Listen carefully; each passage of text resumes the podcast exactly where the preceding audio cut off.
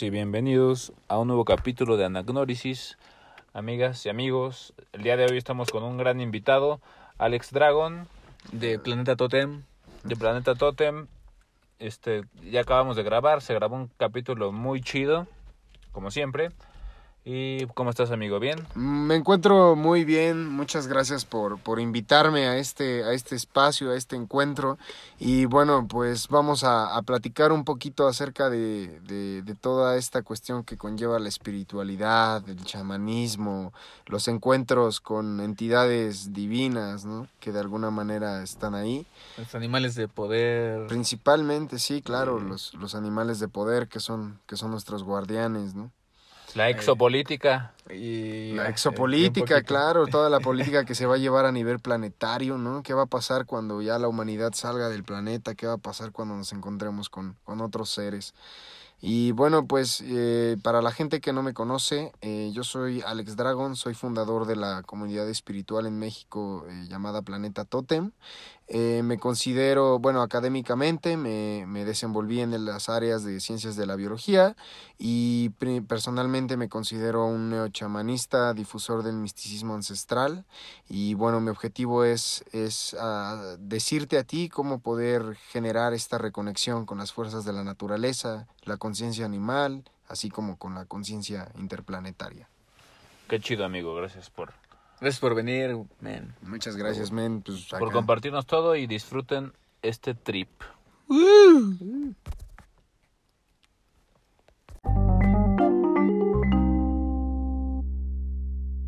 hablar es que la exopolítica, güey, ha permitido que hoy en día eh, la gente no haga y diga, ah, la verga, güey, yo tengo un chingo de tecnología, güey, me voy a adueñar de la luna porque puedo llegar a la luna, a huevo.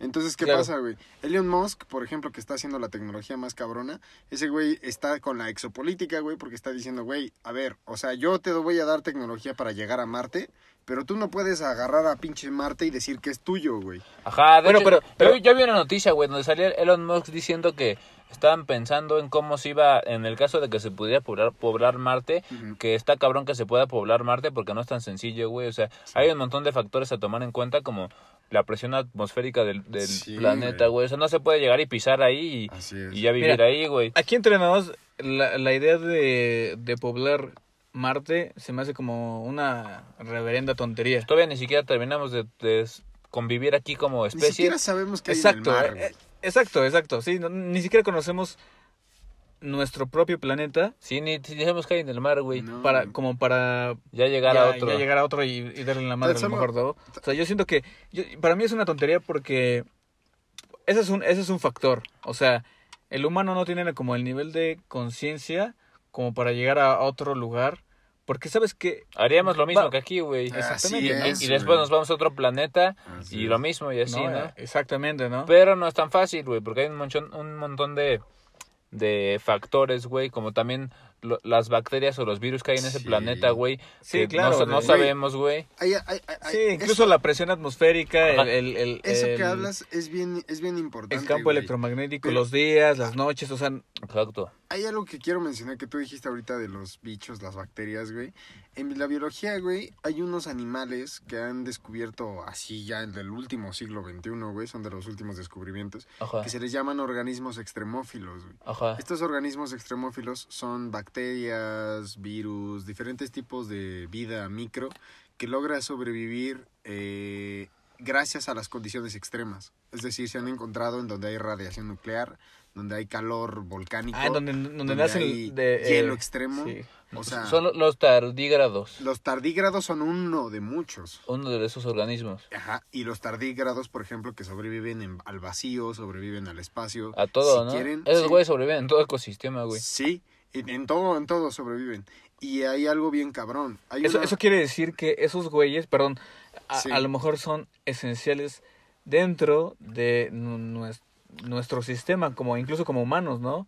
Sí, o hay sea, algo que a lo mejor no entendemos de, de ellos, pero, pero por algo están ahí, güey. Yo sí, siento que por y algo eso, están ahí. eso prueba, eso podría comprobar que a pesar de que exista un planeta con una condición extrema nuclear, si así lo quieres ver, una energía nuclear, así que dices, no mames, esta madre no puede albergar vida. Como incluso tal vez en el sol, güey, puede sí, haber, ¿no? Puede que, pero güey, imagínate, para que nosotros lleguemos al sol, no mames, Sí, sí, sí. necesitamos algo... Sí, no, no, para- o- no, o sin, sin ir al sol, o sea, planetas de los que están más alejados de... Sí, de la- Venus, ¿no? O Es- es- es- Mercurio. esos tipos de planetas son todo el tiempo, o sea, en vez de tener una superficie como la que tenemos nosotros, tienen todo el tiempo tormentas tóxicas, güey, o sea, Ajá, tormentas Como de Júpiter y Saturno Por, y... por ejemplo, te voy a dar Urano, güey. un ejemplo eh, bien burdo, güey. Hace tiempo la NASA reveló que hay ocho planetas, no, siete planetas a lo largo, de- afuera de nuestro sistema solar, cercanos, Ajá. que tienen o podrían tener las mismas condiciones que la Tierra, gracias a que están en las mismas ubicaciones, güey. O sea, tienen un sol, tienen lunas, tienen un sistema Ajá. que le permite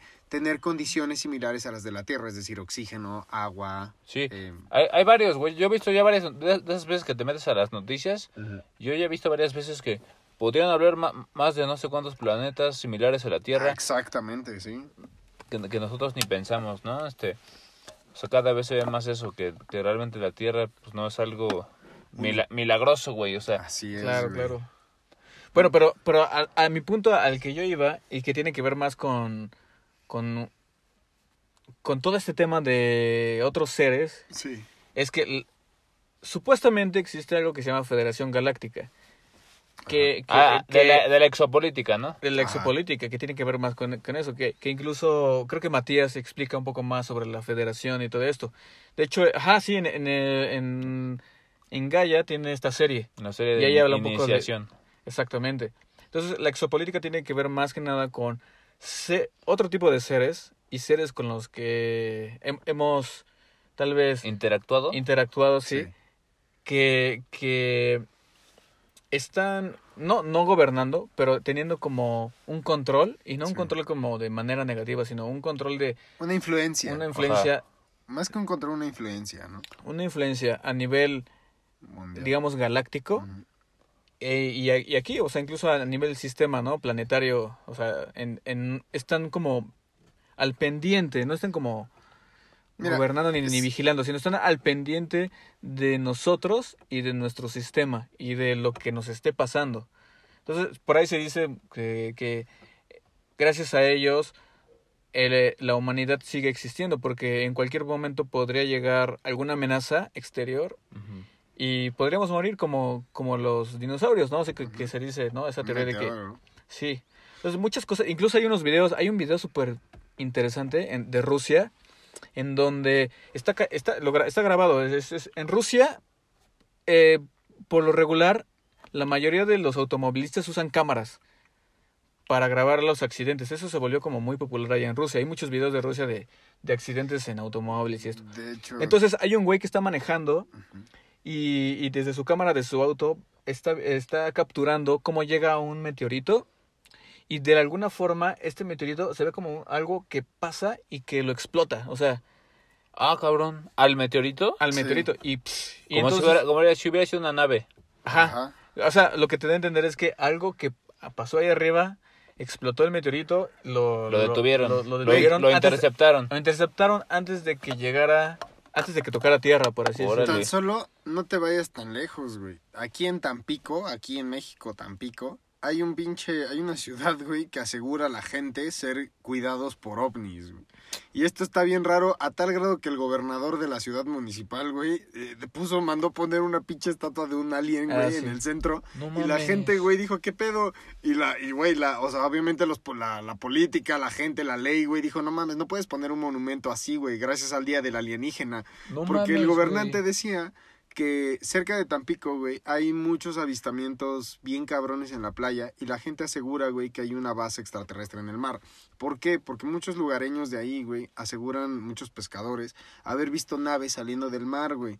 Y que cada vez que tienen un huracán, un pedo así climático caótico, al, de un día para otro se limpia, güey. De un día No para otro los huracanes se calman. Sí, sí, sí, no sé en cuánto Y- tiempo ha pasado y nunca ha pasado como algo drástico en ese en ese lugar. En Tampico. Bueno, para la gente que nos escucha de otros países, Tampico está en México, en Tamaulipas. Ajá, ajá. En, en- en el, La costa este. costa este, Sí. en el norte de, de México. Incluso hay un video en YouTube que, lo, que ustedes mismos lo pueden buscar y ahí, ahí dice, ¿no? Pero bueno, en esta ciudad lo que se, pa- lo que se plantea es que toda la, la gente de ahí ya hasta lo hizo marketing. O sea, sus restaurantes les ponen aliens. Es como, Las Vegas. Como Las 51. Vegas. Las Vegas, que llegas y hay restaurantes con, con, con aliens. ¿no? Eh, Exacto, en el área exacto. 51 es, es- Y- Ajá, en y- el, en el desierto, desierto de Nevada. Sí, y hoy en día la gente asegura tener Ah, avistamientos. no, es en Roswell, extraterrestres. es en Roswell cuando pasó este eh, perdón. Y, sí. y no es el único lugar, güey. Tú vete a Atlisco, aquí cerca de Puebla, y vas a ver que ahí en Ah, Atlisco, ahí en Metepec, ¿no? Metepec tienen un monumento al ovni. güey. Ah, sí, sí. Pues sí, aquí, sí, aquí sí, mismo en, está- en el fue- Popocatépetl, Puebla, Ah, claro. se, se dice que hay mucho avistamiento. mucha actividad.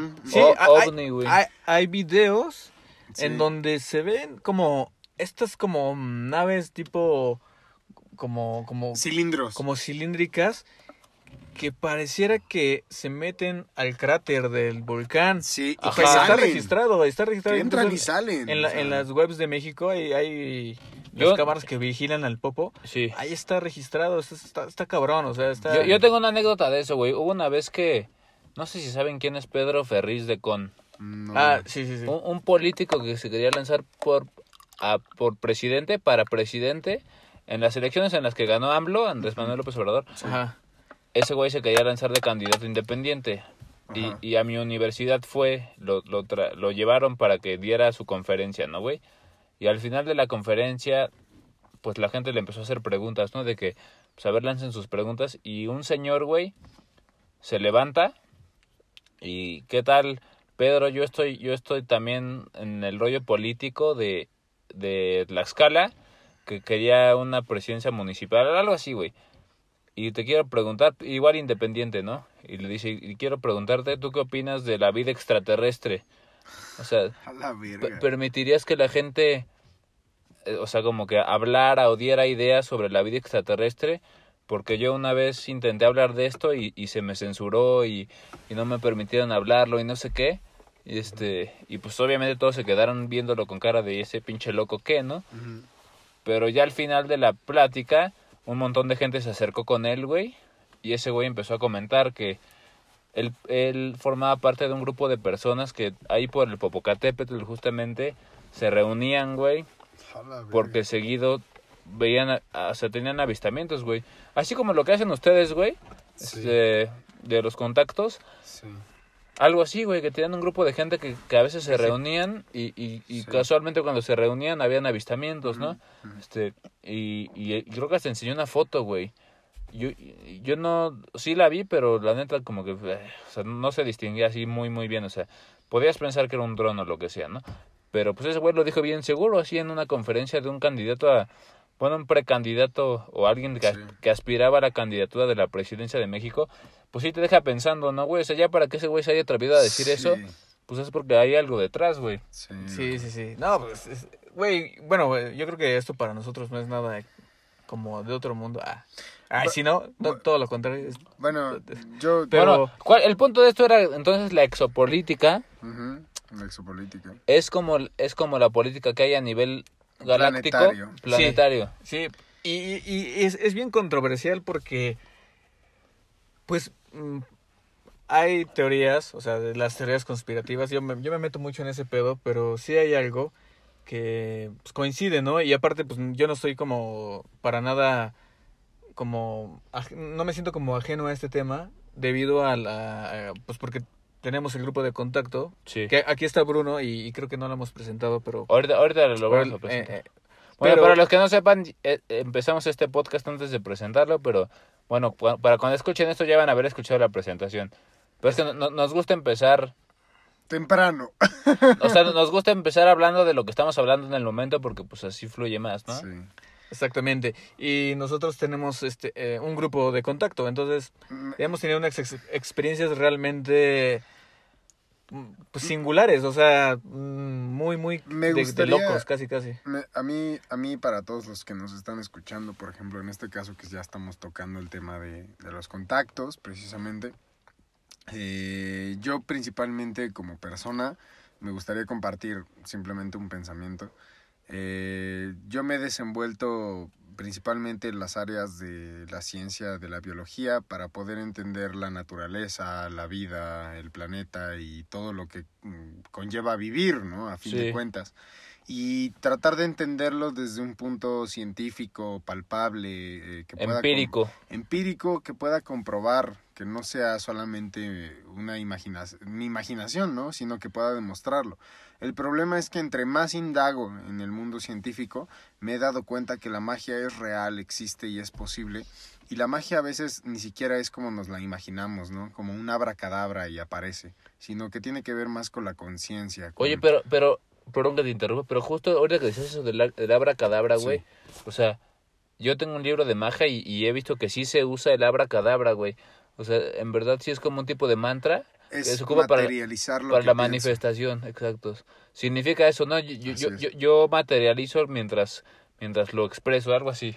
Aquí va, aquí va la cosa, ¿no? Que normalmente las personas, cuando alguien nos habla de magia, creemos que es como un puff, ¿no? Así, Ah, digo sí. unas palabras Saco la varita. y saco la varita mágica o esto que ya tiene poder, que salió de la nada y ya materializa. pero sí, no, realmente la magia existe, es real y está ahí, pero la cuestión es que la magia eh, va agarrada de la mano de la emoción, de la intención. Claro. La magia que tú quieres ver manifestada en el mundo, tienes que primero empezar a manifestarla en tu persona porque de ti sale esa energía. Sí. Eh, de hecho, la ley de la termodinámica, hay una Es ley el canal. la- eh, sí, hay una ley de la termodinámica que no sé si es la segunda o la tercera, que te dice que todo calor, toda energía tiene que salir de un lugar, o sea, es decir, no puede salir de la nada, ¿no? Tienes que dar algo a cambio. Sí. Y esto se ha malinterpretado en la cuestión de que algo negativo, ¿no? Y el hecho de dar algo a cambio no quiere decir que sea negativo, sino que ¿por qué tú, o sea, es decir, yo que soy una entidad superior te voy a conceder esta magia?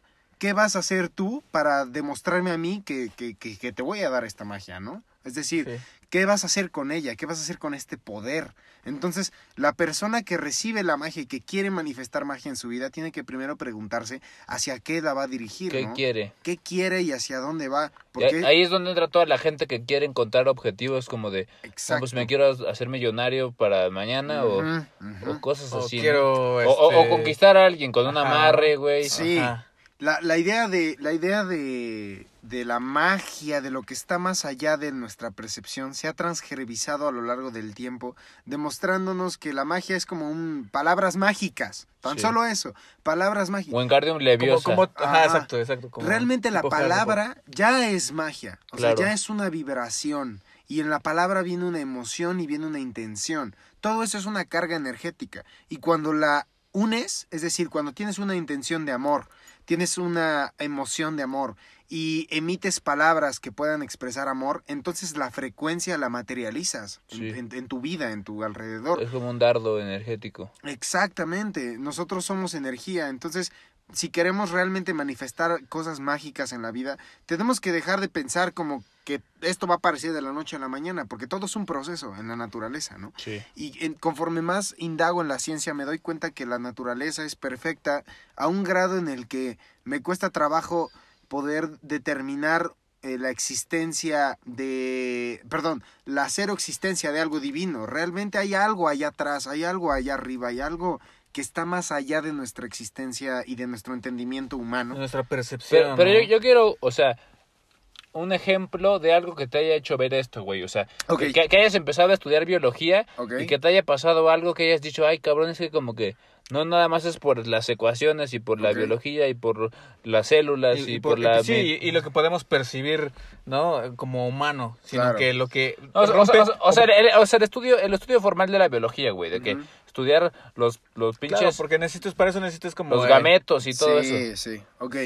Algo, algo que me demostró que la... Algo que me demostró que la naturaleza eh, realmente posee magia a través de un estudio científico fue cuando empecé a entender qué era la evolución como tal. La evolución nosotros la entendemos como un proceso que nos mejora, que no- al final del caso nos va a dar la, la habilidad No- y... De sobrevivir. Normalmente, La no, yo creo que normalmente se, se traduce a, a como, eh, como eso, de el que mejor se adapta Ajá, es el que Sobrevive. sobrevive. claro. Es- eso es lo que te plantea la, la ciencia tradicional. ¿no? Tradicional, normal, sí, la punta del iceberg. Pero lo que no te dicen cuando te pla- hablan de evolución es que la evolución puede actuar con mecanismos totalmente eh, Aleatorios. aleatorios e impredecibles. Sí. La evolución, nosotros tenemos la idea de que, por ejemplo, falsamente, erróneamente, las personas tienden a decir que como no utilizamos el dedo meñique, en un futuro va a Va a desaparecer. desaparecer. La evolución no funciona así, ya que realmente el hecho de que tú tengas un órgano que no uses no quiere decir que va a desaparecer. Y esto te lo voy a citar con los reptiles. Los reptiles poseen un tercer ojo. Es una glándula pineal que se encuentra en el centro de su frente, Ajá. lo cual prehistóricamente funcionaba para determinar que había un depredador volando. Es decir, este, este tercer ojo no era un ojo en sí, era un receptor, un fotorreceptor. Esto quiere decir a, a un receptor de luz, de calor. Entonces, cuando un ave pasaba encima, disminuyendo los niveles de calor que ellos percibían del cielo, podían entender que había un depredador arriba de ellos. Entonces, ¿y, y el tercer ojo que nosotros tenemos también viene de ahí? Eh, aquí va la cuestión, ¿no? El tercer ojo que nosotros tenemos, no podemos, eh, porque aquí, ¿qué es un tercer ojo, no? Para empezar, La, vamos la, a- la glándula pineal. La glándula pineal, exacto, es un órgano, es un órgano en sí, ¿no? O sea, si Sí. tú lo buscas, está No, ahí Sí, físicamente. o sea, no es un ojo, es órgano. un, es un, No. es un Es órgano. un órgano. Pero lo- lo- la magia de la glándula pineal es que la glándula pineal está encargada de producir dimetri- dimetiltriptamina, que es Sí, el el DMT, DMT. de tu cerebro, que es una sustancia que se le ha atribuido una cuestión divina porque se produce cuando naces, cuando mueres y Cuando cuando, sueñas. sueñas. Y esa sustancia es la que es el puente de conexión con los mundos espirituales, Sí. que de hecho sutiles. Graciosamente, hoy en día podemos sintetizarla de las plantas, porque todos la, los la- seres la vivos, ayahuasca. la ayahuasca, por ejemplo, todos los seres vivos, todas las plantas, todos los humanos tenemos y producimos DMT en un porcentaje. Entonces, esto es esto ya es una prueba de que realmente existe algo que nos conecta a una realidad alterna. Ya El, DMT es como un puente, ¿no? Entre, entre, Sí. entre realidades. Y si ahora que ahora que estamos tocando el tema del DMT, me gustaría contar una pequeña anécdota, ¿no? Sí, tú cuéntate lo que quieras. Mm, Cuando empecé a despertar, podría decir espiritualmente, cuando comenzaba a entender que la vida era más que solamente sexo, drogas y rock and roll, eh, entendía que de alguna manera eh, yo ten- empecé a tener un conflicto a la edad de los 13 años, cuando ah, mi vida familiar se ve separada y comienzo a vivir la vida desde un aspecto más personal, más propio, más individual. Sí. Y me voy dando cuenta que la religión en la que yo creía, que en la cual tenía fe y en la cual me habían enseñado. Ah, o sea, sí fuiste creyente de la religión. Sí, llegué, cuando era niño, cuando era más pequeño, yo crecí con una, con una educación cristiana, por ejemplo, Bueno, católica. ¿no? vamos, vamos, a, vamos a hacer oficial. Desde aquí empezamos a hablar de cómo fue tu despertar, porque yo te quería preguntar, güey. Ah, sí, pero ya estamos tocando este tema. Claro. Entonces, pues, Ah, sigue, sí. sigue, güey. ¿Cómo, cómo es que fue tu despertar? Bueno, eh, cuando era puberto, cuando tenía 13 años y comencé a tener eh, estos pensamientos de que la vida no es color de rosa, ¿no? Sí, que a tus padres eh, serán lo que serán. Cuando te das cuenta que tus padres no eran perfectos, ¿no, güey? Que sí- Exactamente. simplemente eran dos personas que se enamoraron por alguna u otra razón, güey. Exactamente. Que a lo mejor fue que se encontraron en una peda. Exacto, sí, sí, que se estaban divirtiendo de la vida, estaban gozando y por alguna extraña razón decidieron unir sus vidas y Sí. naciste tú. Exacto. Perfecto, felicidades, qué bueno, porque vemos a nuestros padres como héroes hasta una edad en la que nos damos cuenta de sus defectos, de, De sus que miedos, son humanos. de que son seres humanos que también tienen miedo, que también se cansan, que también se hartan del mundo, ¿no? Que idolatran a Jesucristo. que ¿no? idolatran a Jesucristo, si así lo quieres ver.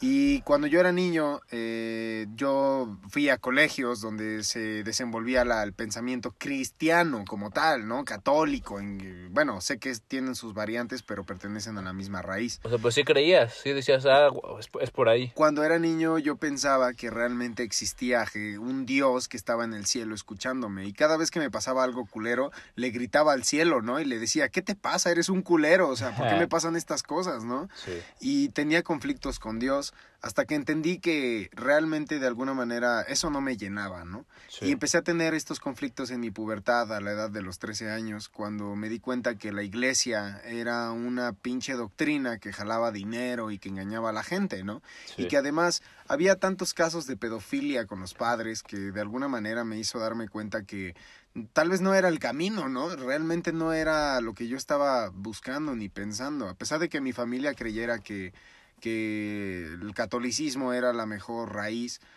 pues no fue así. De alguna manera mis padres en algún momento tuvieron este mismo conflicto y, y se abrieron a otras cosas, ¿no? Sí. Sin embargo, yo por mi cuenta propia decidí cambiar de religión y dije, bueno, ¿qué es aquello que puede contrarrestar el mal que ha hecho el cristianismo fanático?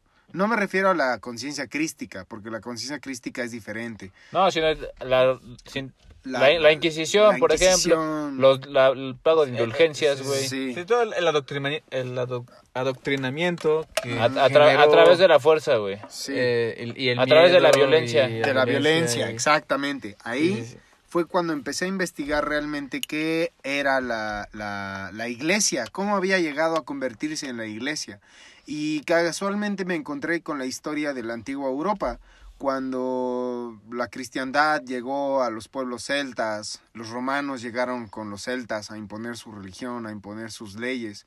Y conquistaron, eh, violaron, mataron, robaron, e hicieron 20 mil cosas con las culturas celtas. Y estas culturas celtas se hartaron, se hartaron del, del imperio romano y fueron de las pocas que los, que los atacaron, que los contrarrestaron, que se levantaron contra el imperio romano.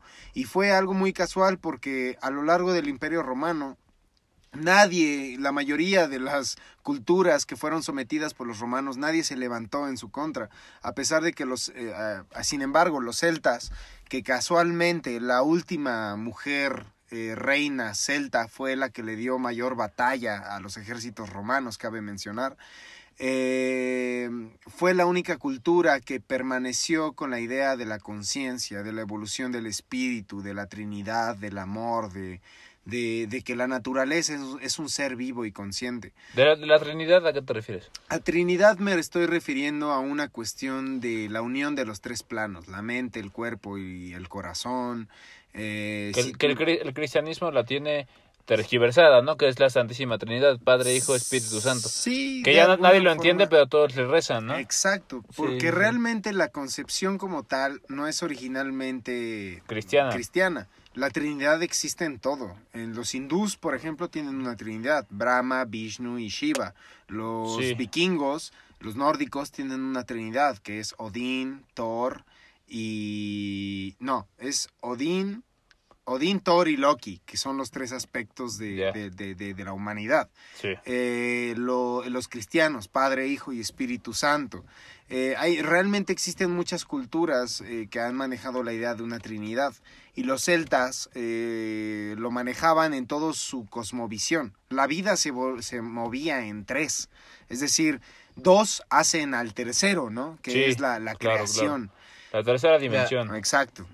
Entonces, lo que sucedió fue que yo empecé a indagar en estas culturas y me di cuenta que estas personas eh, tenían un acercamiento muy cabrón con la naturaleza. Veían a la naturaleza como un ser mágico, consciente, que podía darte conocimiento. Luego dije, ok, de alguna manera yo no entro en ningún pensamiento nacionalista. En lo personal creo que todos somos, somos seres humanos que pisamos la tierra. Si eres mexicano, si eres estadounidense, si eres europeo, asiático, de donde vengas, eres un ser humano que eres parte de la Tierra. Y este pensamiento me hizo entender que de alguna manera los humanos nos peleamos por ideologías estúpidas, como lo que es la religión, por ejemplo, lo que es el racismo, lo que es el sexismo, etcétera, ¿no? Y el, esto ha sido parte o gran parte de lo que ha permanecido en la humanidad como un sello de ignorancia y de obscuridad, ¿no? Que nos divide, que nos mantiene mal. Pues el ego, ¿no? El ego. El ego, el ego. Se mantiene alimentando al ego. El ego distorsionado, porque el ego, el ego no es malo, güey. Sino Eh, exacto. el no saberlo gestionar, Dirigir, así es. ese es el problema. Y, y de alguna manera cuando yo me empecé a meter en estos rollos de estas culturas, me di cuenta que había pensamientos o ideologías que rechazaban el cristianismo y que enaltecían el pensamiento paganista, mal dicho, porque la palabra pagano se refiere a alguien que no sigue las reglas. Sí, alguien, cualquiera que no sigue las reglas de la religión. Exactamente, de la religión santa, ¿no? En, cuestión. De, Así es. Entonces, eh, ahí me empecé a meter a las ideas que eh, provenían de seres mágicos, de dioses, es decir, ya no ver a Dios como un solo ser, ¿no? Sino verlo como múltiples entidades que abarcan diferentes aspectos de la humanidad. Y casualmente empecé a meterme en las ideologías del chamanismo. Yo personalmente, eh, cuando tuve 15 años, eh, tuve una persona muy cercana a mi familia que me proporcionó literar, literaturas relacionadas con el chamanismo de México como lo que eran las culturas nativo-indioamericanas del norte de México, como el Canadá, América, que, que poblaron esas partes, así como le, las... ¿Le hice las enseñanzas de Don Juan? Las enseñanzas de Don Juan, sí, sí, sí, de Carlos Castañeda, por supuesto. Sí. Es un libro increíble en el cual te menciona un, una persona que realmente va a aprender del chamanismo. Son tres libros, muy, muy, muy buenos, muy buenos. Creo que yo nada más leí el, el, primero, sí, porque es cuando conoce a, a, Don, Juan. Matus. Entonces, ¿tú, tú qué sabes del chamanismo? Sí. Esa, esa historia sí, sí es literal, güey, o sea, sí es, sí, sí, eso, sí es una narración de algo que pasó. Eh, Porque ya ves que hay quien dice que es como chamanismo ficticio, misticismo. Cabe, ok, hay, para, para, para responder esa pregunta, creo que tendríamos que entonces definir qué es el chamanismo. Para responder esa pregunta, creo que me tengo que dar un toque, ahora mismo. Ah, no, pero es, es broma, broma, pero Continúa. Eso lo van a editar, ¿cierto? No. No. Ah, ok. Bueno, ah, eh, no importa. Eh, finalmente, sea como sea, de alguna manera... Eh, perdón, ¿de qué estábamos hablando? De las enseñanzas de Don Juan. Ah, de las enseñanzas de Don Juan, sí. ok, cierto, cierto.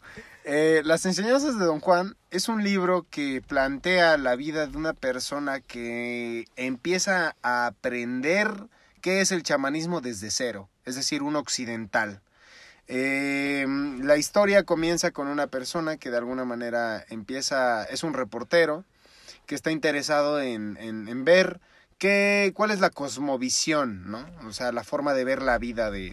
Creo que él justamente estudiaba biología o ciencias o algo así, y, va a la sierra de Sonora, creo, y ahí empieza a estudiar de... Este viaje, ¿no? De, los curanderos de allá, y empieza a preguntar por por el peyote, güey. El peyote, el, jic, el jicuri. El corazón del venado. El venado azul. Y, y, llega con don Juan Matus, que era un brujo. Un chamán. O un chamán.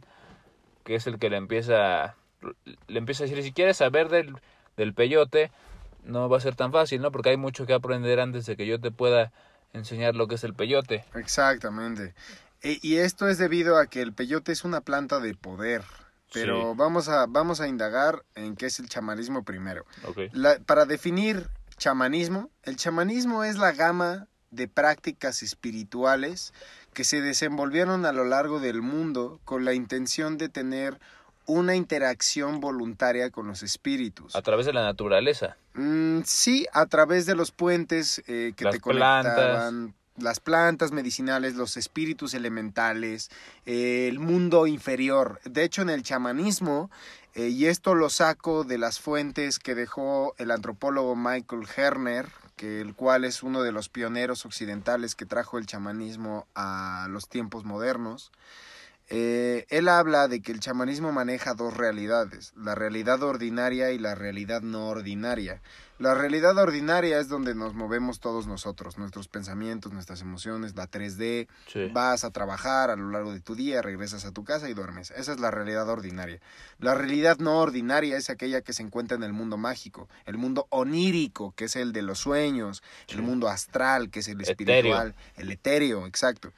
Y ellos eh, han determinado que el mundo espiritual está eh, coexistiendo con múltiples entidades, múltiples energías que se encuentran a nuestro alrededor y que realmente nosotros solo somos parte de esa de ese flujo energético de entidades. Una manifestación más de, algo mucho más complejo, ¿no? Mucho Exacto. más extenso. Exacto. Y cuando la vida te pone pruebas a lo largo de tu existencia, te vas dando cuenta que no nada es casualidad.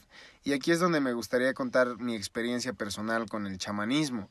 Sí. Eh, yo indagué en la naturaleza inicialmente de una forma científica, pero esto me llevó a entender que realmente si tú quieres entender la naturaleza, no solamente la tienes que entender como un sistema biológico. Pero decías que alguien llegó y te, y te habló del chamanismo, ¿no? O sea. Sí, esta persona me proporcionó... esa historia es interesante porque pues es como la sincronicidad que se dio para que entraras en ese mundo, güey. Es, es como Morfeo cuando llama sea, a Neo. O- es, es- es- es como Carlos Castañeda cuando encontró a Don Juan, güey. Así es. Entonces estaría chido que cuentes esa anécdota. Ok, bueno, pues esta persona que se acercó a mí en un punto dado de mi vida es un familiar eh, lejano, por así decirlo, es decir, es una persona que pertenece a mi familia, pero no es directamente mi familia, ¿no? Eh, esta persona eh, estudió la carrera de antropología y de criminalística y digamos que él vio en mí que estaba pasando por un proceso de sufrimiento ante el rechazo de una entidad espiritual, ¿no? que en este caso yo veía a Dios como una entidad cristiana. Eh, con el tiempo me fui dando cuenta que, que quería adentrarme en el mundo celta, en el mundo nórdico, y empecé a practicar lo que hoy en día llamamos odinismo, ¿no? o, la, Ajá. o la visión espiritual que tenían los antiguos nórdicos. Eh, y esta visión espiritual, esta persona me dijo, bueno, es que lo que tú practicas es solamente una parte de algo más grande, ¿no? Y yo trataba de entender el mundo nórdico como el cristiano, ¿no? Como el Dios omnipotente y ya, hasta ahí. Pero esta persona me enseñó que realmente los mundos espirituales están eh, coexistiendo con múltiples entidades, ¿no?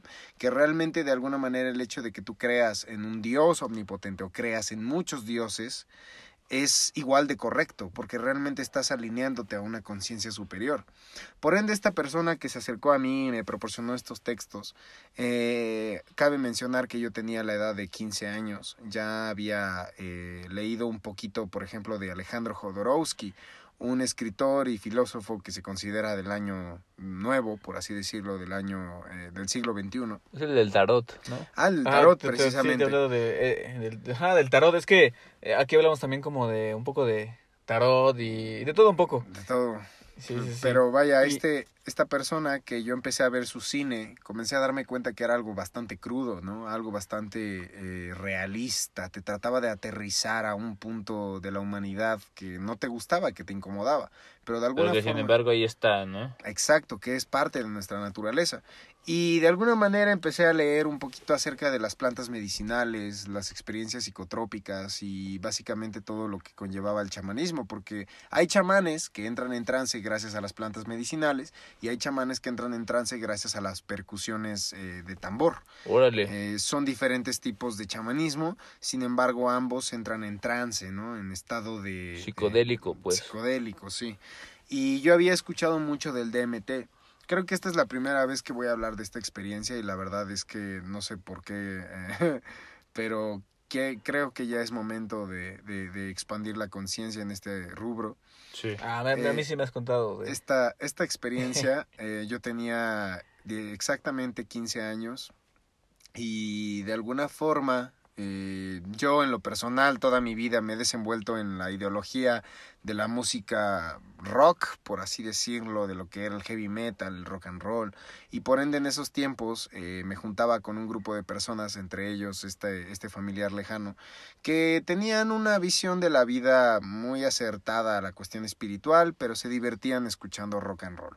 Que no, está, chiste- que no está mal, güey. no, pues a fin de cuentas era una forma de expandir, ¿no? El conocimiento, nuestra... Era una forma de expresarnos. No hay por qué limitarse, ¿no? O sea, Claro, ¿por qué limitarse a una ideología, no? Y estas personas, entre ellas, hubo una ocasión, una noche especial, que fuimos a la casa de un amigo que acababa de llegar de Brasil.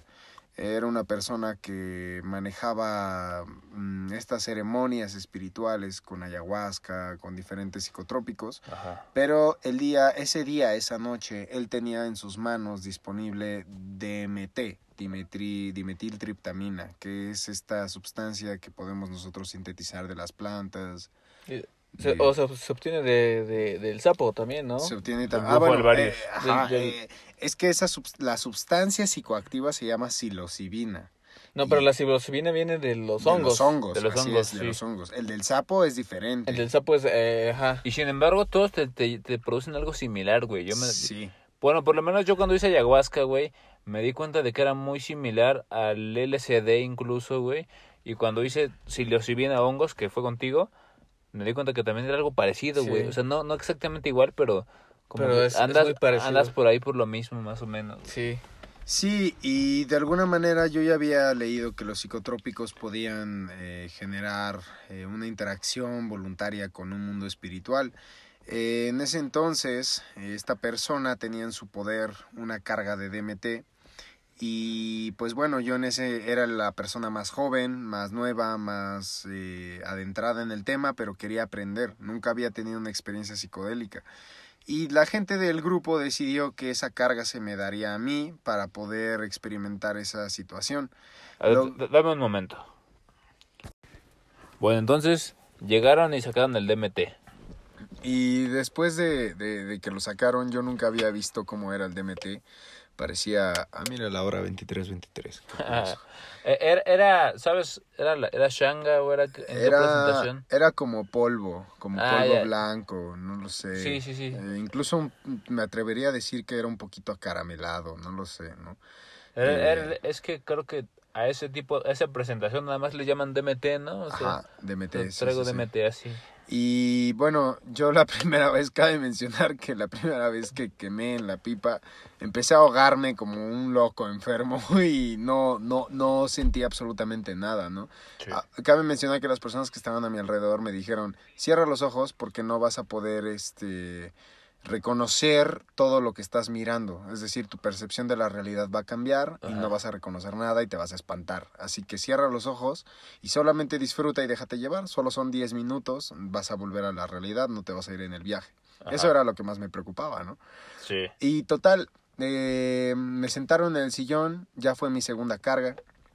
Y ahí fumé bien. Ahora sí pude eh, absorber bien eh, este, este regalo. La sustancia. Que yo, que yo considero un regalo porque me abrió la percepción a la realidad. En cuanto yo pude dar ese, ese paso, cerré mis ojos y automáticamente tuve un viaje en el cual vi un mandala, en el cual yo, yo me empecé a sentir liviano, liviano como una pluma, no pesaba y, sentía que estaba flotando.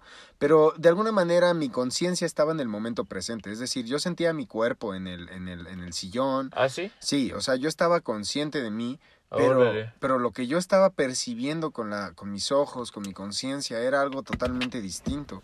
Y cuando me metí en este mandala, eh, veía colores, veía como destellos de luz que se movían, que se mezclaban. Y de alguna manera logré percibir una mano gigante, una mano enorme, enorme, enorme, en la cual yo estaba sentado y era de color jade.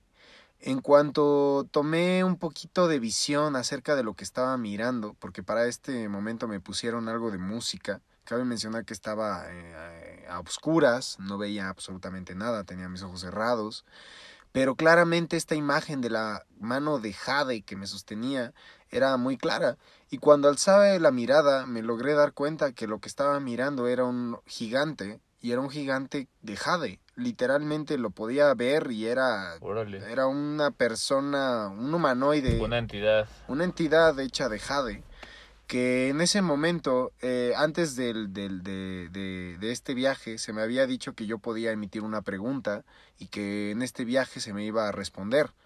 Entonces yo quería saber de una vez por todas si realmente el chamanismo, la magia y todo esto existe o es alguna especie de falacia, ¿no? Sí. Y en ese viaje, cuando comencé a ver a este gigante de Jade, era como si pudiera hablar con él, pero yo no emitía palabras, solamente lo escuchaba en mi cabeza. Y, este, y a este gigante yo le pregunté, disculpa, ¿es verdad que los seres de la mitología, como los dragones, las hadas, los elfos y no sé, también los extraterrestres y todas estas cosas que hablan que dicen que son falsas serán ciertas? Las musas. Sí, o sea, pensé en todo lo que pudiera ser algo a lo cual podrías llamar mítico o imaginario. Y Los antes de que... Sí, antes de que pudiera terminar tan siquiera mi pregunta, Ajá. ya había escuchado en mi mente la frase ¿qué acaso no me ves? ¿Qué acaso no estoy aquí? Sí. Eso para mí fue una respuesta directa de lo que yo había preguntado. Ajá. O sea, de una manera increíble de sapearme, de decirme, o sea, no te estás dando Hello, cuenta, hello, vive tu presente.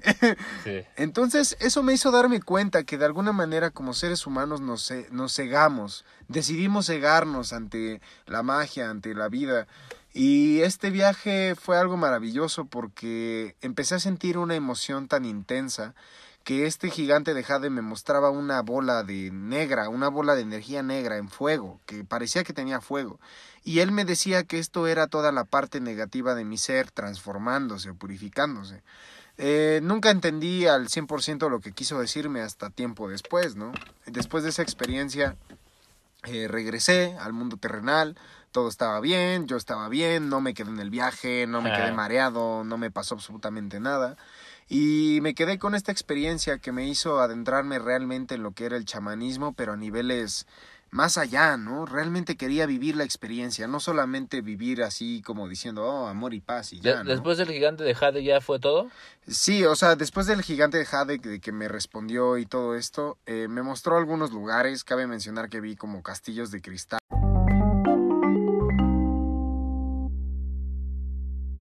Yo, yo te estaba preguntando si después del, del, del este hombre de Jade no viste Sí. más. Porque he visto que también varía mucho las experiencias, güey. Porque Sí. yo nunca he fumado DMT, nada más he tomado ayahuasca. Ajá. Pero me han contado que en el... Es que en el, en el DMT fumado es cuando te vas por completo a otra realidad, ¿no? O sea, sí. en la ayahuasca como que sigues aquí y al mismo tiempo estás allá, como que Percibes. percibes, pero, pero siempre estás consciente de que estás aquí en el DMT. Sí te vas más, o sea... sí. Y me han dicho que han visto así de que una vez un amigo me contó que vio como que razas alienígenas, o sea, que él, que él que él lograba darse cuenta de que estaba viendo aliens y que le hablaban así como que con idiomas que ni siquiera puede imitar, pero que sentía muy familiares, o sea, Mm. que sentía como mucha familiaridad y no le- no se espantaba, al contrario, se sentía como en casa Sí. al escuchar ese idioma. Pues es que, es que ni siquiera, o sea, es que me decían, ni siquiera lo puedo imitar, güey, solo sé que era un idioma que me sonaba como que alienígena y que veía códigos, güey, que, que vio así como, como, Símbolos. como números, güey, así como si, Sí. como si literal se estuviera conectando a la Matrix del universo, güey, y que vio el ojo, vio, que vio un ojo, o sea, como que varía mucho, ¿no? Sí. Ah, Esto del hombre de Jade nunca lo había escuchado, güey. Mm, sí, de, De, de- ¿De Jade dijiste de qué? Sí, de Jade, Ajá, sí, ajá. sí, sí. De hecho, sí es verdad, cada experiencia de cada persona puede llegar a ser muy diferente, ¿no? Y ya después de este, pues, de este toque, de esta parte que tuve de, de, de- de experimentar el DMT, pues entendí que realmente sí había algo más allá, ¿no? Pero no solamente era una cuestión de estar fumando DMT a diario, por ejemplo, ¿no? No, O sea, no, no. era una cuestión de saber que existe y tratar de traer eso que estaba en otra realidad a mi propia realidad, ¿no? Y fue donde empecé a indagar much- en mucha cuestión con la naturaleza, con el chamanismo relacionado a la naturaleza. Y de ahí llegué al conocimiento que hoy en día podría decir que es lo que me brindó realmente todo mi despertar, ¿no? Que fue el saber de la existencia de lo que los chamanes llaman animales de poder. Sí. Pareciera que a lo largo de, de- de toda la historia humana, eh, estos antropólogos, uno de ellos Michael Harner, que ha hecho una recopilación antropológica increíble del chamanismo, eh, menciona que estas culturas que se han dado a lo largo del mundo, de América, de Europa, de África, de Asia, es decir, estas actividades que se hacen espirituales, eh, todos los chamanes han hablado de unos acompañantes que... Los nahuales. ¿O no? Mm, El nahual es una forma de referirse a lo que es el animal de poder en ti, ¿no? O sea, la habilidad que te da a la persona, ¿no? El nahual es, es aquel ser que se puede transformar en un animal, ¿no? Que puede tomar la conciencia de un animal. Sí. Que a profundidad es como una especie de metáfora acerca de cuando te conectas a esta conciencia que abunda en el mundo, en la fauna, ¿no? En, en los animales. Bueno, yo, yo conozco un brujo que sí es súper brujo, güey, que nació en una familia, en un linaje de brujos y me, me cuenta que sí es literal, güey. O sea, que él sí ha vivido que de niño lo llevaban a unas reuniones que hacían los brujos en la sierra de Oaxaca y que esas como reuniones las hacen bajo la tierra a no sé cuántos kilómetros y que ahí él veía como a través de ciertas oraciones y ciertas palabras sí lograban convertir su cuerpo físico en el de un animal. Y es que ahí, aquí es donde entra la parte... eh, esta es la parte que mencionaba al principio sobre la magia, ¿no? Sobre que de alguna forma la magia es posible y existe y está ahí. Y sí se manifiesta. De hecho, ah, hay, hay muchos relatos. hay un libro que incluso se llama Conversaciones con un chamán, en la cual describen cómo en un encuentro chamánico en, en, el, en Machu Picchu, eh, una persona estaba a punto de morir, ya de trascender, de, de fallecer, y la subieron al monte. Y cuando la subieron al monte y el chamán hizo su ceremonia de sanación, se dieron cuenta que el alrededor se llenó de neblina y unas luces se llevaron ah, el alma de la persona, ¿no? Y describen que es algo físico, que vieron energía Sí. salir del cuerpo y, al- y subir al cielo, ¿no? Junto con estas luces. Entonces, aquí es donde voy a que realmente sí existe la magia, sí se puede ver, sí se puede palpar, sí la puedes experimentar. Pues en las enseñanzas de Don Juan también hablan de eso, de que Don Juan se convertía en, creo que en un ave. En un cuervo. Ajá. En un cuervo, sí, precisamente. Y es que aquí va también el lenguaje que nosotros o que nadie nos enseña a hablar, ¿no? Que es el lenguaje de la naturaleza. Los chamanes eh, describen a los animales de poder como, en pocas palabras, son regulados. O sea, si tú lo quieres entender fácilmente, un animal de poder es un regulador energético que canaliza la energía del universo, toda esa potencia, todo ese poder, y te lo entrega a ti de una manera en el que lo puedas entender, en el que lo puedas digerir y lo puedas aplicar a tu vida. Entonces, el animal de poder es un espíritu compasivo que realmente no viven y no, ex- y no están ahí para ayudar al ser humano en su totalidad. Es decir, ese no es su objetivo. Sí. Los animales de poder se encuentran en una frecuencia superior, es decir, en una frecuencia de conciencia superior. Y cuando tú te alineas a esta frecuencia, es cuando comienzas a verlos a lo largo de tu día a día, es cuando te llegan, es cuando llega tu tótem. Ok. Esta palabra, la palabra tótem, hace referencia a la idea de un espíritu que te acompaña a lo largo de tu vida y a lo largo de toda tu existencia. Y no solamente te acompaña, ¿no? Sino te guía, te protege y te brinda poder Sí. cuando lo necesitas. La cuestión de que los occidentales entendemos el poder como energía, por ejemplo, ¿no? Lo, lo- lo podemos entender como electricidad, si así lo quieres ver. Pero el- la concepción de poder para estas culturas chamánicas va más allá de simplemente energía. Es un poder que te protege de, de- de situaciones peligrosas, es un poder que te guía a la abundancia, es un poder que te permite descubrir esa espiritualidad en la vida, ¿no? Entonces, para que estos seres se presenten en nuestra vida, se supone que los chamanes hablan de que las personas que los miran, que los sienten, que se alinean con la conciencia animal, deben actuar e integrar habilidades y hábitos en su vida que estén relacionados con la enseñanza de este animal. Sí. Y para entender la enseñanza de un animal ya tenemos muchas referencias chamánicas as- y te voy a dar un ejemplo, ¿no? Por ejemplo, el águila. El águila, que es un ave que en las culturas nativo-indioamericanas, en las escandinavas e incluso en las aztecas, eh, era un ave divina, era un ave que se consideraba como un, ah, un dios, ¿no? Sí. Y los egipcios le llamaban Ra, por ejemplo, a su dios eh, águila, ¿no? Entonces, eh, perdón, creo que tiene cabeza de halcón, pero bueno, mm, a eso me refiero, ¿no? El chiste es que estas, esta concepción del ave, del águila, eh, nace de que realmente el águila como tal llega a un periodo de su vida y de su tiempo en el que sus plumas se vuelven secas, viejas, deterioradas, Sí. su pico se enrolla a un grado en el que ya no lo puede abrir, ya no lo puede, ya no se puede alimentar normalmente y su cuerpo se vuelve pesado. Entonces el águila tiene que decidir entre desplumarse y hacer que le crezcan nuevas plumas y romperse o al menos deformar su pico a tal forma en el que le permita comer. Sí. Y esto conlleva que se, ro- que se golpee varias veces contra Sí. una roca y le cause dolor. Se autoflagele, ¿no? Se autoflagele. Cuando se quita las plumas se- le duele, le arde, le sangra. Sí. Y este crecimiento de las plumas, que graciosamente en la biología nos enseñan que simplemente son escamas modificadas, eh, que esa, bueno, ya será para otra historia.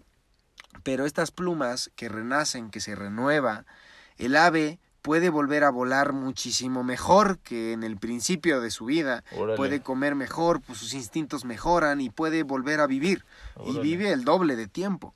Entonces, esta, es- esta enseñanza que se ¿Sabes, da, sabes cómo se le llama ese periodo del águila?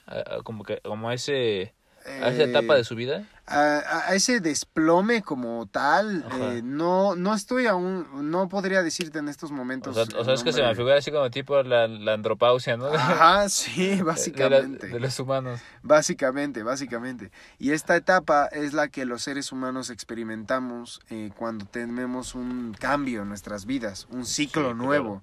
Por eso los nativo indioamericanos hablaban de que el águila, el, el tótem del águila, te enseñaba a ver las alturas, ¿no? A ver desde el punto más alto de tu conciencia, porque estabas a punto de experimentar una renovación, un cambio en tu vida que posiblemente ibas a pasar por sufrimiento, pero que tuvieras bien en cuenta que al disfrutar de las alturas, es decir, ya no le temes a las alturas, ¿no? Sí. Disfrutas de ellas, puedes volar hacia el sol, puedes ver la luz del sol y no te ciega, no te lastima, porque tú ya te renovaste, ya ya pasaste por ese momento oscuro y es momento de sacar a flote esas alas en ti, ¿no?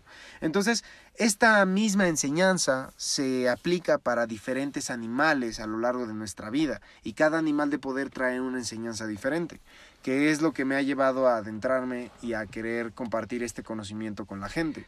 Ca- Cada, cada animal de poder tiene ciertas cualidades y- Así y, es. y ciertas características que casualmente el, el humano, o sea, eh, se puede identificar, ¿no? Con, Sí. con, con características que encuentran los animales.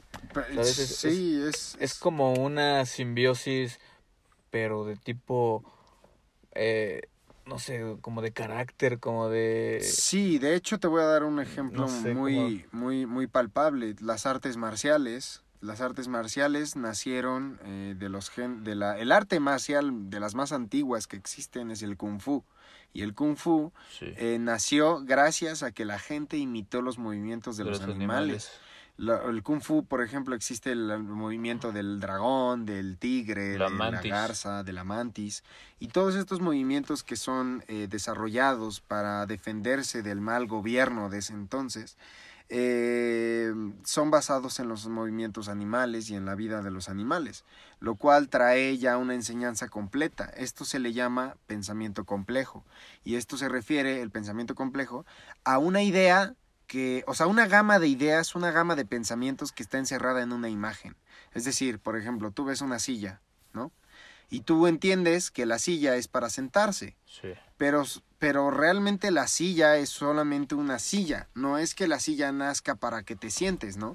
Simplemente es un objeto que está ahí y que te permite sentarte. Sí. Y tú ya asumes que la palabra silla es para sentarse y la asumes con Claro. cocina y la asumes con otras cosas, ¿no? Claro, claro, pero, pero, pero tú podrías encontrar como una silla en la naturaleza, por ejemplo. Exacto, como un tronco, ¿no? Ajá. Un tronco cortado y dices, ah, huevo, me voy a sentar aquí y eso ya es una Eh, silla. Tú lo conviertes en silla, pero realmente no es que ese eh, existía porque era para eso, ¿no? Exactamente. Entonces, eh, la idea de un animal de poder es algo muy similar. Es un animal, es la imagen de un animal que encierra múltiples conceptos, habilidades y poderes que se integran en una persona, ¿no? Por ejemplo, eh, te voy a dar otro ejemplo, ¿no? Burdo. El tigre. El tigre que es un felino que vemos en la naturaleza como impredecible. Precisamente esa es la enseñanza que le transmite al ser humano. A que tú en la vida, cuando te alineas a la enseñanza del tigre, tienes que entonces entender tu instinto. Poder, po- poder dominar tu cuestión emocional, porque el tigre es instintivo, es impredecible. El tigre si Sí. quiere te ataca y a la chingada, así, tal cual. Entonces el tigre te pide que para que tú puedas dirigir ese impulso energético, domines ese impulso, ¿no? Dominar, Domines dominar al ego. que- El, ¿no? el- el- el león. El león es otro tipo de felino, ¿no? El león, por ejemplo, nos enseña, eh, es el acercamiento a la divinidad pura, es encontrar la belleza y la luz de tu interior, es decir, cultivar la fortaleza que te hace único, que te hace rey de tu reino. El león es un animal que biológicamente puede ser solitario o puede moverse en manada, pero cuando se mueve en manada ejerce jerarquías. Sí. Y esto quiere decir, el león nos transmite un mensaje de ejercer nuestra jerarquía cuando sea necesario. Es decir, cuando tengas que defender tu tierra, cuando tengas que defender tu familia, tus ideales, tu reino. Sí. Ahí es cuando te tienes que transformar en un león. Es Y el animal alfa, ¿no? Por, Es el por excelencia. Exacto. Bueno, después de... Es que, es que creo que nos desviamos mucho o, mu- o poco, pero me quedé en que todo esto, todo esto nació por el primer viaje de DMT. Sí, Luego empezaste a investigar en todo esto del chamanismo. sí, ¿Y cómo fue que tú ya lo empezaste a practicar? Porque lo practicas. sí, O sea, sí. ¿cómo fue que ya empezaste como a integrarlo así en, en tu En vida? mi güey? vida. Ajá. Eh, todo eso empezó a la edad de mis 18 años, más o menos, ya un tiempo después, cuando comencé a entender que había conocimiento espiritual del cual yo no tenía ni idea, ¿no? Sí. Y que tenía que callar antes que hablar, tenía que escuchar, tenía que estudiar, tenía que entender qué es esta fuerza y cómo se maneja, ¿no? Porque si tú te metes en la espiritualidad, hay mucha gente que cree que puedes poseerte o cosas por el estilo, ¿no? Sí. Pero realmente estas cosas obscuras y este, esta parte negativa, que es parte ya de la naturaleza en sí, Exacto. es parte de la dualidad, es parte Sí. de algo más Y que grande. puede pasar, ¿no, güey? Pero, Sí. pero no es porque alguien te esté haciendo daño, es porque No. tú estás con tu, Exacto. con tu frecuencia estás tú dejando que eso permee en ti. Y a, lo mejor, y a lo mejor es lo mejor que te puede pasar porque solo así vas a aprender de... Exacto, eso, ¿no? de ello, exactamente. Si tú solamente con la carencia cambias tus hábitos, entonces la carencia va a ser lo que te va a enseñar en tu vida. A ¿no? la verga, güey. Entonces- Güey, Es que es, es- eso apenas lo estaba viendo, güey, en un mensaje, güey. Ah, qué sincrónico. Pero, pero, mira, te lo voy a enseñar, güey. De hecho, creo que lo compartió Finch. Güey, pero, es súper sincrónico, güey. Mira, es esto. Dice, bueno, si quieres verlo, güey. A ver. Y es justamente Dice- lo que estabas diciendo, güey. A ver, dice, si solo la desgracia te sensibiliza, entonces la desgracia será tu maestro. Pero, pero, pero Si ahora lo más ante la carencia pones fin a tu arrogancia, entonces será la carencia tu maestro. Si solo la enfermedad detiene una vida de abuso, entonces será la enfermedad tu maestro. Si solo ante la tragedia te solidarizas, entonces será la tragedia tu maestro. Y solo cuando seas sensible, humilde, sencillo y solidario, sin necesidad de vivir la desgracia, la carencia y la enfermedad, la tragedia, entonces tú serás el maestro. Está profundo, güey. No, pues sí, sí, no mames. Es no. lo que necesitas, ¿no? Sí. Básicamente, o sea, sí, tú, tú decides bajo qué Eh. reglas vas a aprender. Es, es lo que decía, ¿no? Así como, como, como que tienes un opuesto, ¿no? Así como de... Si, Debes de si- entender tu sombra, ¿no? Exacto, es, exacto, es, es tu, eh, porque es parte de ti mismo, Sí. pero es- desde otro punto de vista, desde el opuesto. Sí, y, ¿no? Y- y, y fue aquí, fue aquí donde me di cuenta que yo, por ejemplo, yo mismo experimentaba una dualidad, ¿no? Sí. Una dualidad respecto a mis antiguas ideas, a mis viejas ideas y a mis nuevas ideas. Antiguamente era muy prejuicioso, ¿no? Tenía muchos límites mentales, sociales, de alguna manera eh, veía el mundo más pequeño de lo que realmente es. Y cuando empecé a tener este entendimiento a mis 18 años, que fue ya integrando el chamanismo a mi vida, fue gracias a que yo leía que estas experiencias eh, mágicas se llevaban a cabo en la punta de una montaña, en las playas, en los valles. Básicamente era regresar al vientre de la naturaleza para poder vivirlo, ¿no? Sí. Entonces dije, ok, si tengo que viajar a un bosque y averiguar qué chingados hay allá, pues lo voy a hacer, ¿no? Pero esto no lo puedo hacer solo, es decir, no puedo... O bueno, sí puedes hacerlo solo, ¿no? Pero yo en ese entonces era mi primera experiencia. Hacerlo solo ¿no? también ha de ser una experiencia, eh, güey. Sí, bastante importante, bastante importante. y Yo creo que todo el mundo debería poderla experimentar alguna vez. Sin embargo, ese momento era mis primeros acercamientos a la naturaleza, ¿no? Sabía de muchos casos de gente que se había perdido, había muerto, congelada o cosas así, ¿no? Bien Pues es que, es que es aventarte a la misión, güey, así como, ¿qué es lo que tengo que aprender de mí mismo? Que me enseño que me mate, ¿no? Exactamente. Pero pues sí, este está muy extremista, ¿no? Es, es que, es que sí, ¿no? O sea, Pero- dices, dices, quiero aprender, quiero aprender, pero no quiero cagarla y morir en el intento, ¿no? Sí. O sea, quiero tener la oportunidad De, de, de reivindicarme si la cago, ¿no? si la cago. Entonces dije, ok, entonces no voy a, vivirlo solamente yo, voy a hablar con la gente que realmente siento una unión, un lazo, una confianza pura como para poderle expresar lo que estoy sintiendo y lo que quiero hacer, ¿no? Sí. De ahí me acerqué a algunos familiares, amigos, eh, gente cercana, ¿no? Gente que había conocido a lo largo de mi vida, que sabía que no se iban a burlar de mí, que sabía que iban a querer acompañarme, ¿no? De pronto, si no vivimos la experiencia mágica, pues ya al menos vivimos un campamento muy chido, sí, nos ¿no? la pasamos chido entre amigos, Entre amigos, viendo las estrellas y chupando y a huevo, cool, qué, qué cool, ¿no? Felicidades, a huevo. Sí. Entonces,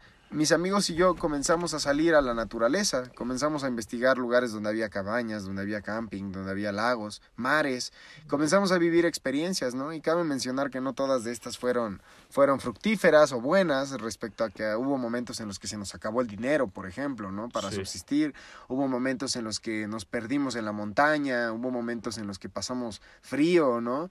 O sea, ¿Y estaban, estaban bajo psicodélicos? eh, sí, sí, sí, sí. De alguna forma esta situación fue algo que me llevó a entender que el mundo mágico, el mundo onírico, espiritual, es, es hermoso y es maravilloso, pero no puedes desapegarte de tu mundo físico, ¿no? Sí, no, claro. No puedes arriesgarte a vivir una pulmonía nada más porque quieres mirar un espíritu, ¿no? En la punta de una montaña Sí. tienes que prepararte, ¿no? Tiene que haber una preparación no solamente física, mental, emocional.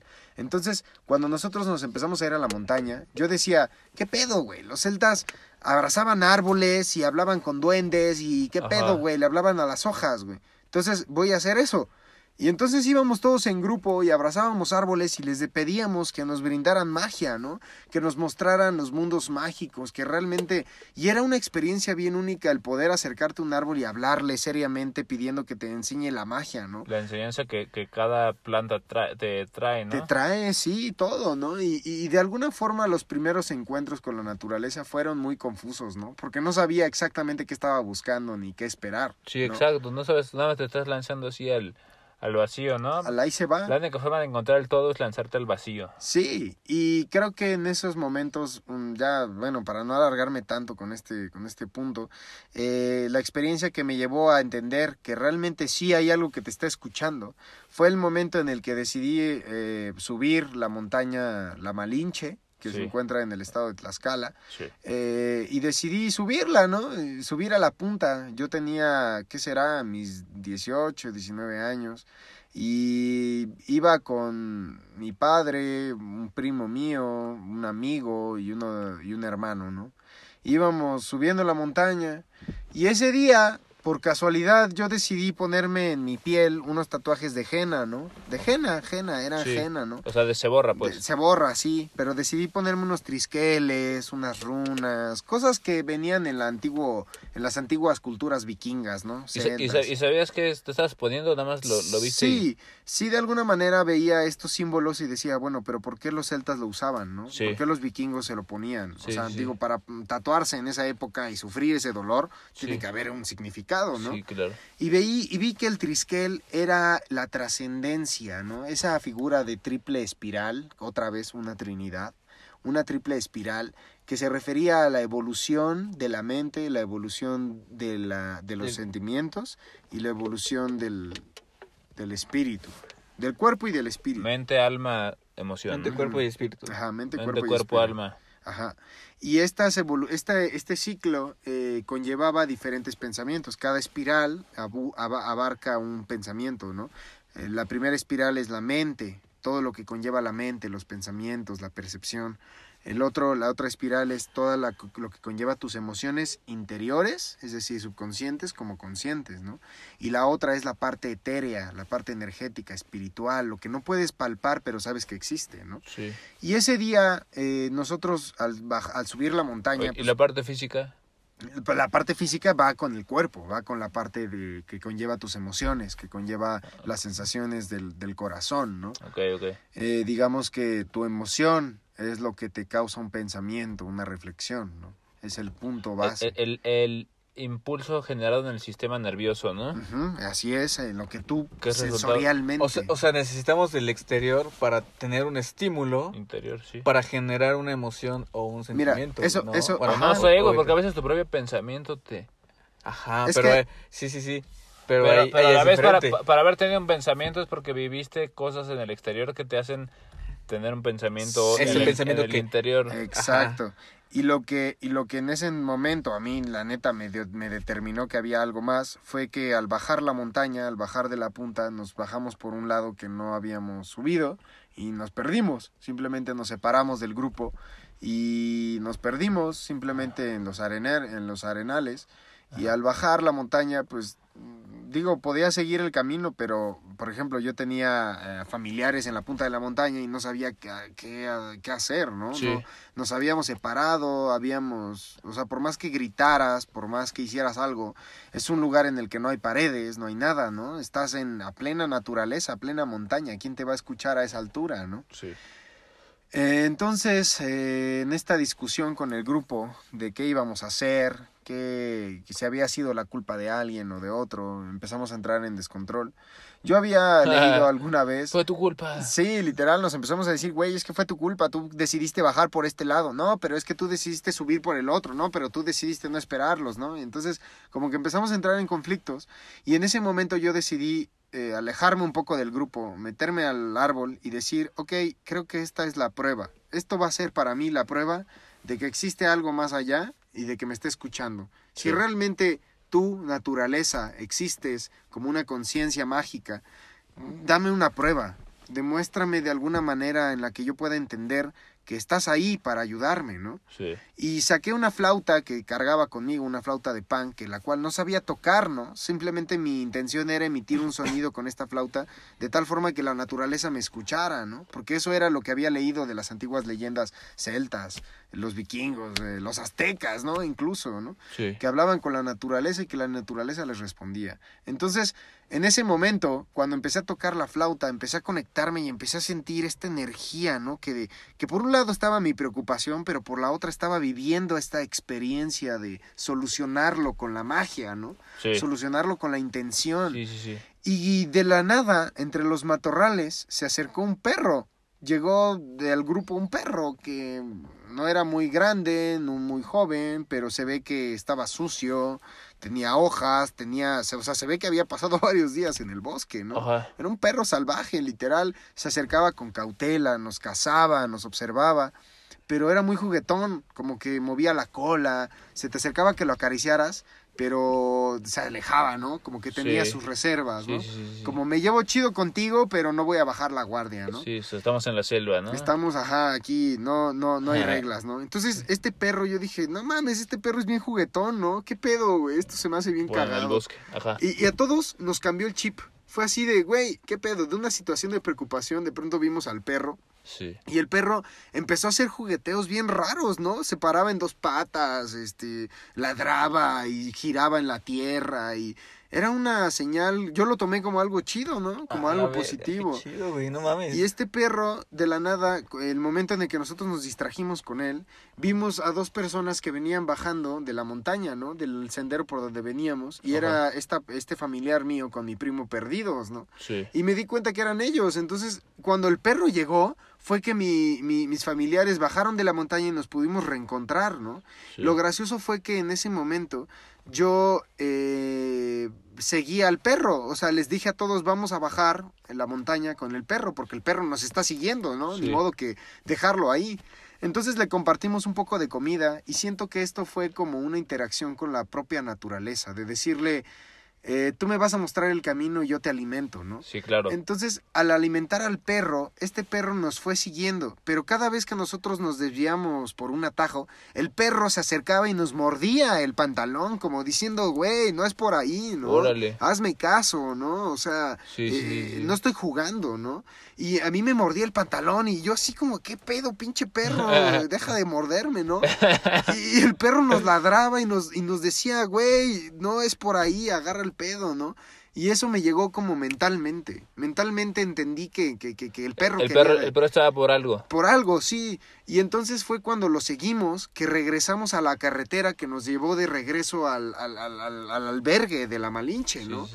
Entonces, ese día comprendí que el perro, pues, al llegar al albergue, el perro simplemente se metió entre el bosque y se fue, desapareció, no sé, no lo seguimos, ya simplemente se fue a hacer Sí. su vida, ¿no? Fue totalmente una señal, güey. Sí, para mí fue que la naturaleza realmente te, te, te, te escucha. Fue la experiencia, Sí, sí, en la, sí. la Wow. experiencia en la, que, en la que descubriste de verdad esa, esa conexión con la naturaleza, ¿no? Y Sí. ya, y ya de ahí, pues, hay miles de anécdotas para contar, ¿no? Totalmente. Pero eso ya las dejamos para futuras ocasiones, güey. Te vamos a Sí. seguir invitando porque ya, ya nos... Muchas gracias. Ya estamos. Ya se nos en fue el tiempo, güey. Pero Entonces lo estuvo dejamos muy aquí. chingón. Estuvo muy Eh, chingón. Esa anécdota está muy chingona para cerrar, eh, güey. Muchas gracias. Sí, la neta. Sí, y bueno, pues mm, aprovecho si vamos a cerrar, pues me gustaría que si alguien está Ah. interesado, ¿qué? Sí, no, no, sí. Que si alguien está interesado en saber más sobre el conocimiento que manejo sobre animales de poder, So- sobre chamanismo. chamanismo, Tótems. Sobre. No voy a decir que soy el experto, ¿verdad? Pero bueno, yo tengo un canal en el cual, en YouTube, en el cual me dedico a desglosar todo el conocimiento chamánico ancestral sobre todas estas entidades y estas, estos, estas experiencias, el cual... Eh, sí, está muy chido, güey. Este, y la neta, espero que la gente se pueda identificar un poquito con algo de lo que pues nos compartiste. Y, y- y sí, yo también como que se lo recomiendo mucho porque, pues la neta, eh, hay, hay cierta gente que sí está muy identificada con esta parte de, de los animales y todo es, eh, lo que implica, ¿no? Es, Sí. Este chamanismo y... Y tú, como que, pues, la neta, te estás, haci- estás haciendo una tarea muy chida de, Sí, explicar de, de- este- de toda esta ese, onda. de meterte ese mundo así ya de buena fuente, güey, porque la neta, no- o sea, como que hace falta fuentes así de, pues, fidedignas de gente que verdaderamente se lanzó a la aventura a, sí. a rifarse lo que tuviera que pasar, güey, y a, Simón. y a tener esas experiencias, ¿no? Y pero aparte es que a ti justo te llegó este, este conocimiento, güey, porque justamente se te presentó una persona que te, que te dijo es por ahí, güey. O sea, Sí. cuando te estabas haciendo esas preguntas de, no, es que, es que como que el cristianismo o el catolicismo ya no me vibra, güey. O sea, justamente te Eh. apareció alguien que te dijo, no, pues toma el chamanismo. ¿no, güey? Sí. y fíjate que sí me das la vibra, güey. O sea, como que sí me das la vibra acá de pinche chamán, güey. No, no- nórdico, güey, neta. Sí, pues sí, güey. Neta que sí me da la vibra, güey. Sí, güey, pues es que la neta... Parece la- vikingo. O sea, sí, güey, sí, güey, neta que eh, Bruno tiene una conexión muy cabrona con, con, eh, eh, con la naturaleza misma, con, con los animales. O sea, y, eh, algo de lo que experimentamos dentro de cada contacto que hacemos Sí. es, es, es esta parte de la conexión con, con el planeta, con los animales, con la naturaleza. Y, y Me ha contado muy- que tú muy- eres así como el chamán del, de los contactos, ¿no? A veces, sí, a veces nos toca Sí, hacer ese- ese, ese papel. Y, y no, y es algo muy, muy chingón porque no solamente ves la realidad desde una perspectiva que pudiera ser como el, el contacto, ¿no? El, el, el C5, Ajá. sino que, pues por alguna razón eh, hemos hecho como un, como unas, un, Una ceremonia. un experimento así, una ceremonia muy diferente a lo que es, porque tampoco es como una ceremonia de ayahuasca tampoco. Ajá. Pero haces un, un blog, Pero- ¿no? Se llama blog. Se llama Blood- Justo viene blood. de, de- de lo nórdico, ¿no? Sí, Ajá, es, una ceremonia nórdica. nórdicas. Y, y bueno, si quieren saber más de eso, visiten Planeta Totem. Ahí te vamos a etiquetar en el, en el posteo de... Te voy a estar... Porque estoy subiendo clips así de... Ah, de momentos chidos de, de los de los podcasts. podcasts. sí, a Ajá. huevo. Y ahí te voy a andar etiquetando. Gracias, Entonces, en el, Sí. en el Para que visiten Anagnórisis, a- ahí, ahí visiten el... El canal de Bruno y, y Alex. YouTube. Bueno, es que en el canal me presento como Alex Dragon, entonces... Ah, sí, ah, ok. ¿En, en tu Instagram tienes los links? Sí, sí, sí, ahí tengo en Instagram los links. Porque ahí en, el, ahí en el Instagram se van a poder meter al tuyo y ya de ahí. Sí, de hecho ahí, ahí van a poder encontrar este... Igual en la descripción de este podcast. Mm, Claro, sí, ahí van a poder encontrar también, bueno, mis redes de Instagram, planeta.totem, Facebook, Planeta Totem, o bien mi Facebook personal, Alex Dragon, así es como me pueden encontrar. Eh, Bruno es uno de mis nombres, con los cuales me conoce la gente, pero también la mayoría de la gente me conoce como Alex. Y bueno, pues todos los que nos están escuchando, les agradezco por tomarse el tiempo, la atención y sobre todo les agradezco aquí a nuestros, a nuestros anfitriones por, por brindarme la oportunidad de poder expresarme y poder eh, sacar a flote un poco, un poquito de, de este conocimiento, ¿no? Pero va- vamos a andarlo haciendo, güey. O sea, vas, a estar, vas a estar viniendo. Entonces tenemos, tenemos tiempo para todo lo que tenga que salir. Desglosar. Seguro, seguro que hay mucho. Pues bueno, gracias a todas nuestras amigas y nuestros amigos de Anagnórisis por escuchar este podcast y por apoyarnos y por Y por comentar. Por y comentar huevo, y dar like y, y mandarnos mensajes. La neta, qué chido que... Pues que haya una retroalimentación de que, de que esto les está gustando y pues gracias. Gracias, gracias. Saludos a todos. Gracias, saludos guerreros y guerreras de la conciencia.